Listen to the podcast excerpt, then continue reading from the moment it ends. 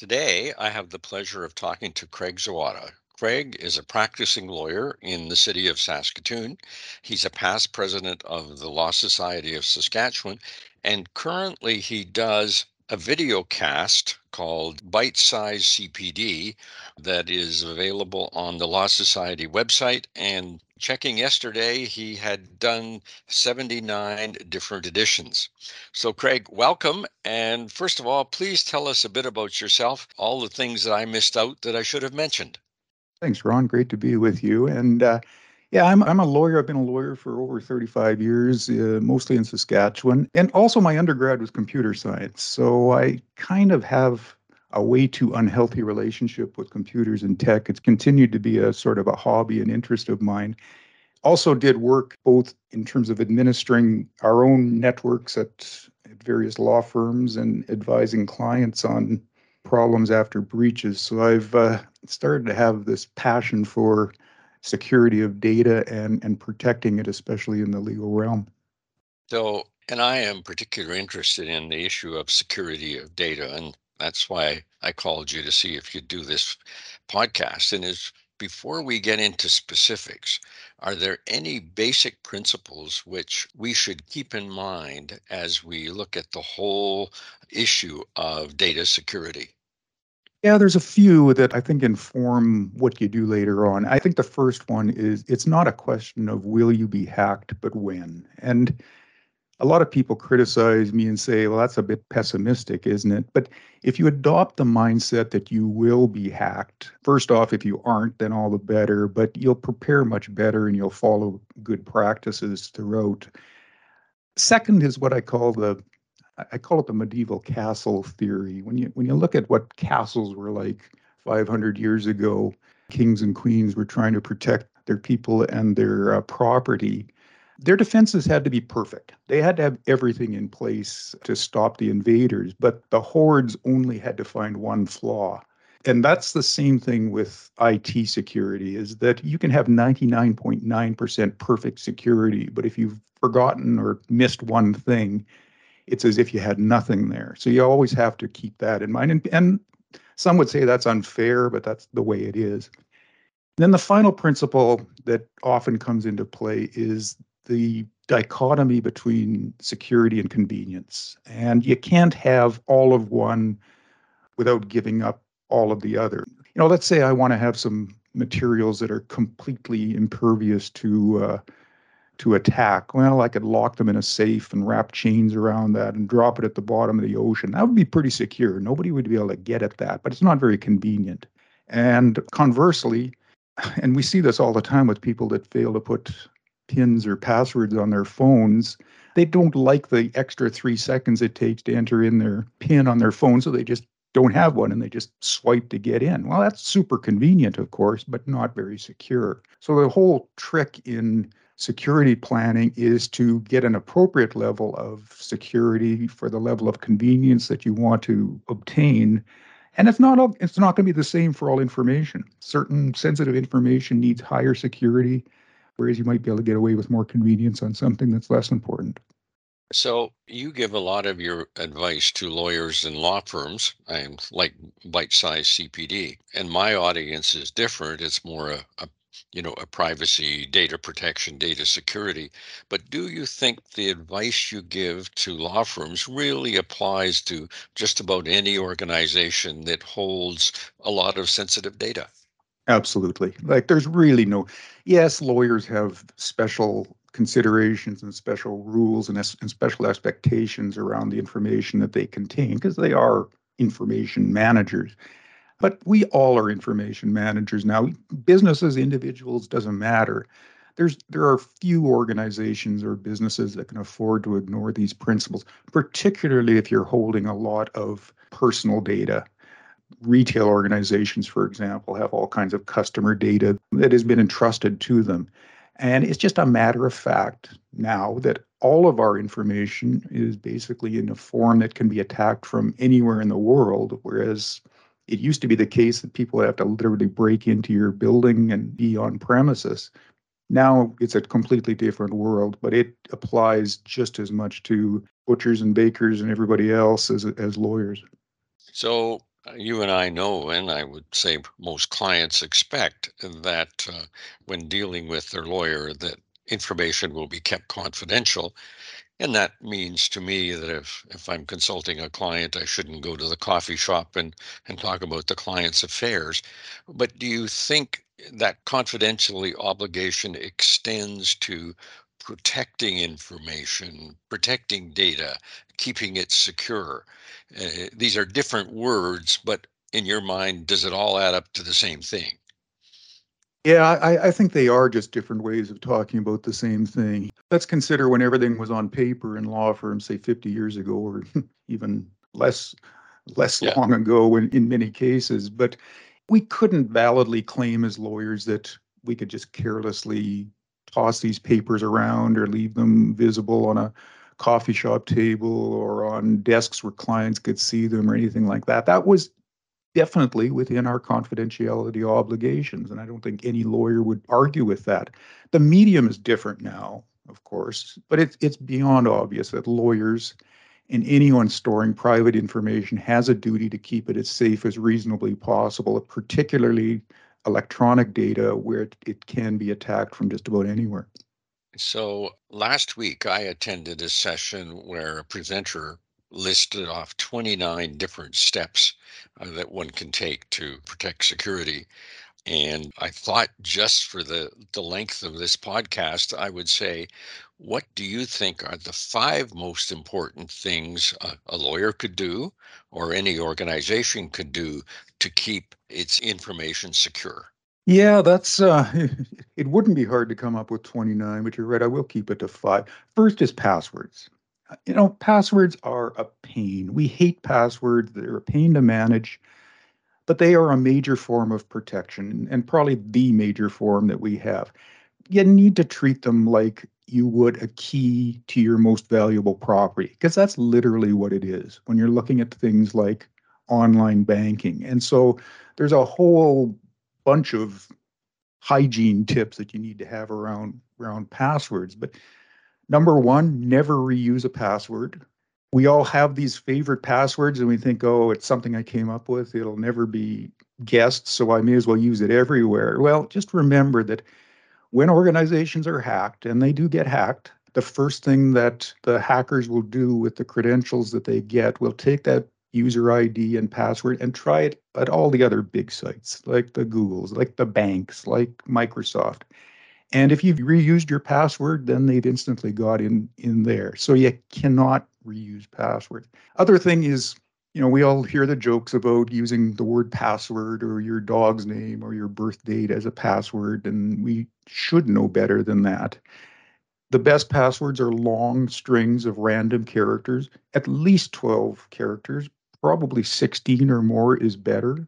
And of course, you can't remember all of those different passwords. So you need to have a password manager, which is just a database that encrypts all your passwords and keeps them safe. So passwords generally is the first thing that you need to do to keep your information secure. Number two, which is related to the first, is to use multi-factor authentication or two-factor authentication whenever you can. And two-factor authentication, uh, you've probably seen it or used it where you enter a password and then uh, immediately something will be texted to your phone or you might get an email with a six-digit code that you enter in. So it's basically a second password. Sometimes you'll have an app on your phone, an authenticator app, which will generate these constantly changing codes. And two factor authentication is incredibly powerful in terms of protecting your information because if somebody does happen to guess or get your password, they still need to have your phone or access to your email or whatever your second factor is in order to to get through. So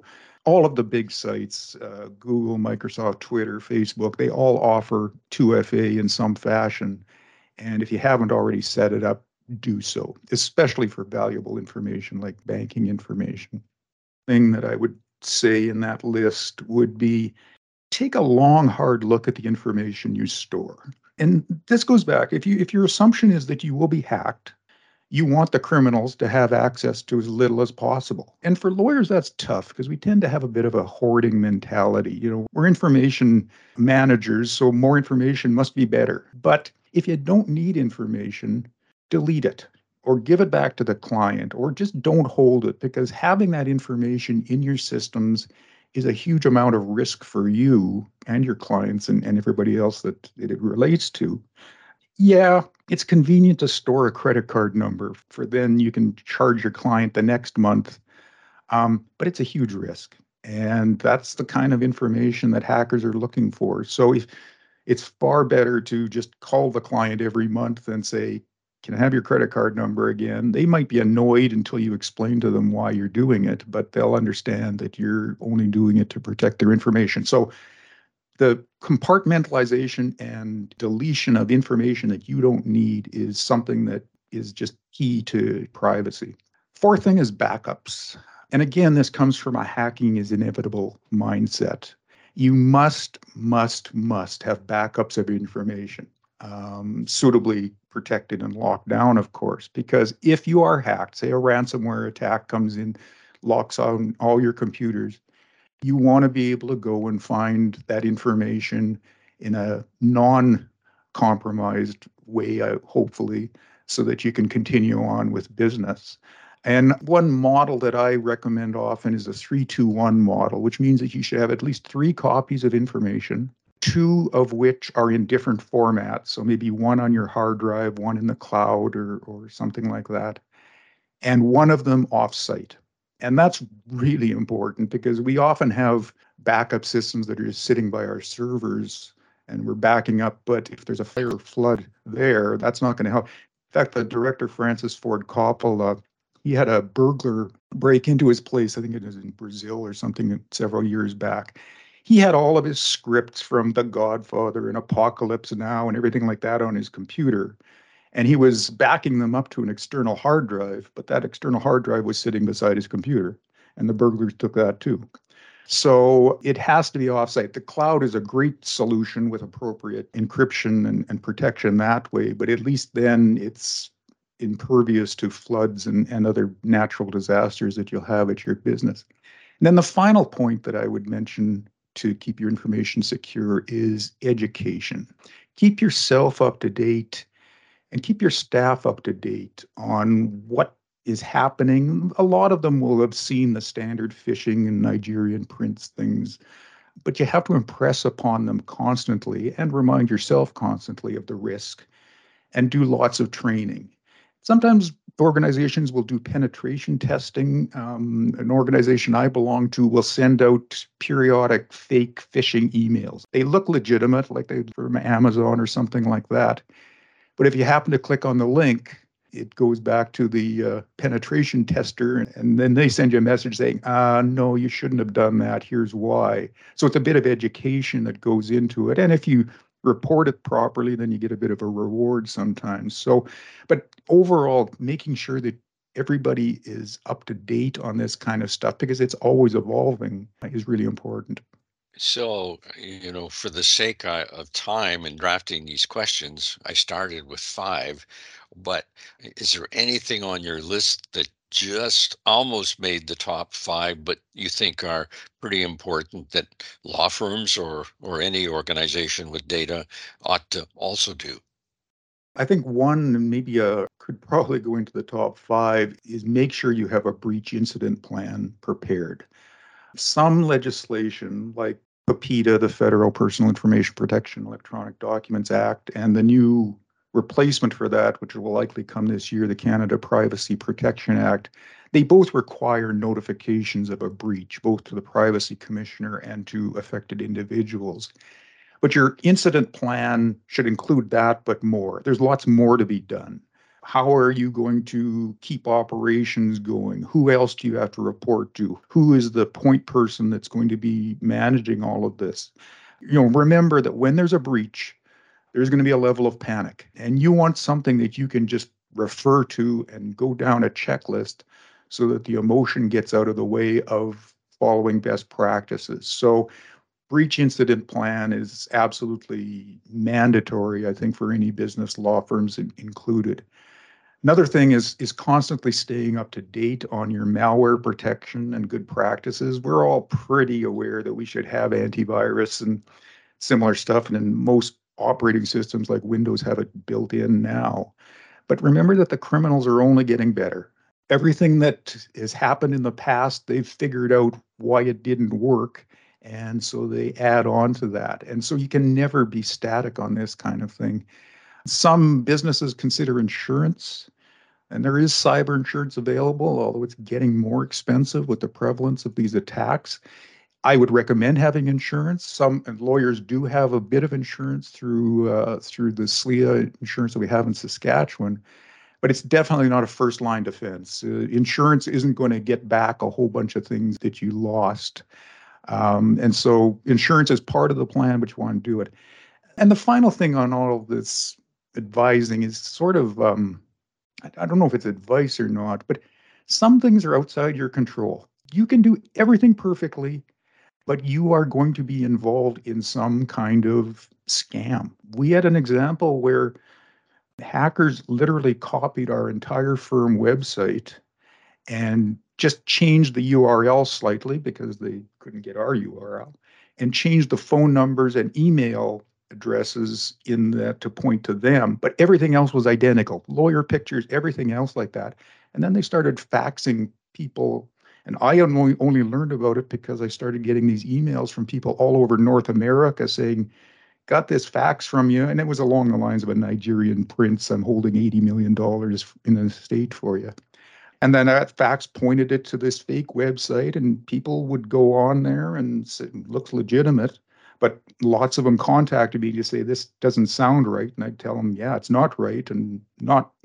There was nothing I could really do other than just kind of tell them not to go to the site, but you wonder how many people did go there and whether anybody was trapped by it. So, you know, as much as you can protect yourself and do the things right, there's just crime around and you're going to have to have to deal with that. So, as you and I know, some lawyers practice all alone, and some lawyers get together in groups of four or eight, and some uh, are involved in larger firms. And the sole practitioner certainly might say, you know, some of the things that the experts recommend we do are just too expensive. So, what advice do you have for the sole practitioner? First off, I'd say it's not that expensive, especially if you're building good practices from the start there's very little extra cost to the things I've mentioned already, like backups. You know, okay, get a NAS for a few hundred dollars and you can be backing things up, or use the cloud for a couple dollars a month and literally back up there. So that's not expensive. Good passwords don't cost you anything. Education, that stuff is available online for free. It's just a matter of going around and looking for it. So you can get people selling you all kinds of fancy uh, firewalls and things like that. But most basic routers provide enough firewall protection as long as they're configured properly. So it's not expensive to start with. But more importantly, there's no comparison between the cost of protection and the cost of an incident. You know, businesses literally go broke from this stuff. And the best case scenario, if you are hacked, is lost business, perhaps lost clients, loss of reputation, but that's the best case. And you don't want to be worrying and laying awake at night if you can carry on or waiting for the lawsuits or the class actions that apply or that appear. So you really the cost of this it's it's like a lot of things that we don't see a big benefit from right away like insurance but we realize that we've got to have insurance. You know the, the other thing too is that you don't have to spend zillions of dollars and, and I refer to what the poppy principle that is the highest poppies always get cut off. And what that means in this context is that hackers got lots of targets and they're going to find, look for the easiest ones. And if they start seeing that you've got various protections or way, hard ways of breaking in or things that are slowing them down, they'll move on to an easier target. And that's really what you want to, want to do. I'm not wishing bad on those who are the easier targets. But the fact is, if I can just make it a little bit harder to get into my systems, chances are they'll move on, and, uh, and the cost of that is really very little. So, as a result of, I'm going to say COVID, but obviously advancing technology, and and I do believe COVID kind of sped it up. Lawyers can work from home, in the office, in the airport, in the taxi, wherever. Do you have any advice for them in terms of additional security protections? Yeah, a couple of things, I guess. One is to be mobile aware. And, you know, by definition, mobile devices are small and easily lost or easily pilfered. So that means that you need to have good passwords and security. And if you don't have your PIN or password, or even just fingerprint or facial recognition to protect your device, you got to do that right now because it just takes one little slip or you leave it in a taxi somewhere and then people can be browsing through all of your information and taking advantage of all your accounts and stuff like that. So have that security. Also guard your devices. You know, don't even get up to go to the counter at the coffee shop by leaving your laptop there because you just don't know what people could do in just a few seconds. And speaking of coffee shops and mobile, we all like to use Wi-Fi and public Wi-Fi whenever we can in, in coffee shops or hotels never ever connect to those uh, onto a site without using a virtual private network or a VPN. And VPNs, we could have a whole podcast on that, but essentially what a VPN does is creates this secure tunnel between you and your destination that nobody can see the data that's in there. And the Wi-Fi at coffee shops and hotels is completely out in the open. If you're not using a VPN, gosh, there's no way you should be visiting your bank or any other valuable site because there's a chance that criminals could be sniffing the traffic going and seeing passwords and other ways of getting in. So always use a VPN if you're working remotely, especially on, on Wi-Fi. You mentioned the COVID lockdown, and mobile is a vector for criminals to take advantage of, of some things that happened from that. You know, if I was back pre lockdown, if I got this weird email from my business partner, um, I would just yell down the hallway, "Hey Sue, did you just send me this email?" And she would say no, and uh, we'd be okay. But when Sue is working at home and I'm working at home, and we can't really just talk to each other, we don't have that that extra bandwidth for communication, and so you have to be more careful when you're dealing remotely, or at least can't check these kinds of things because that's what the criminals prey upon is sort of this asymmetry of information that they have or you don't have. And if you don't set up your things properly with lots of protections and vigilance, uh, you can run into problems. Well, Craig, I'm going to say thank you very much. And many of the things that you have talked about, I, I completely agree with. And they're good advice to law firms. They're good advice to basically any organization. And as more and more data are sitting on our servers wherever they are, we just need to be conscious of all the things uh, you've mentioned.